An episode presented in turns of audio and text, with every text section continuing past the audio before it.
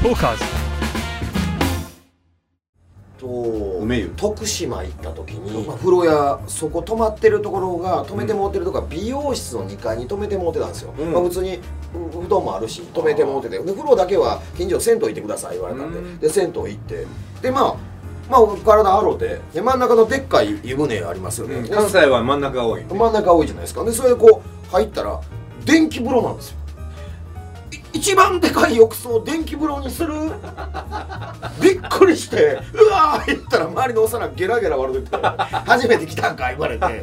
どういうこと？と思って真ん中が電気風呂やんかへえなんでそんなことしてるのかさっぱり分からへんけど。でも一番大きいところでしょ？一番大きいとこだろから売りやったんやろな。あそうなんかな、それから経営が四国電力か。ああそこ分からへんけど。おかしかったですよ、うん、風呂屋ね。風呂屋さん好きよでも僕は。ううん。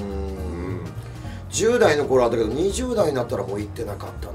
20代とかは風呂屋行ってないなもう、昔僕の親戚が長屋に住んでて今もうそこ公園かなんかなってんのかな。うんはい。長屋の2部屋を間のもう薄い壁やん。はいはいはい。それをね親戚のおじさんがぶち抜いてるところを僕は目撃したんやけどね。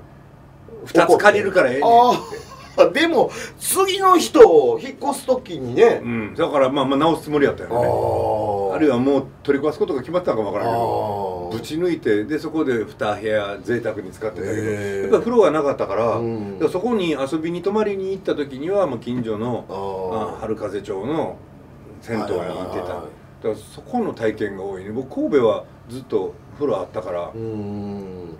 最初なかったわ。初めて UFO 見たん。お父ちゃんと風呂行く時やったわ。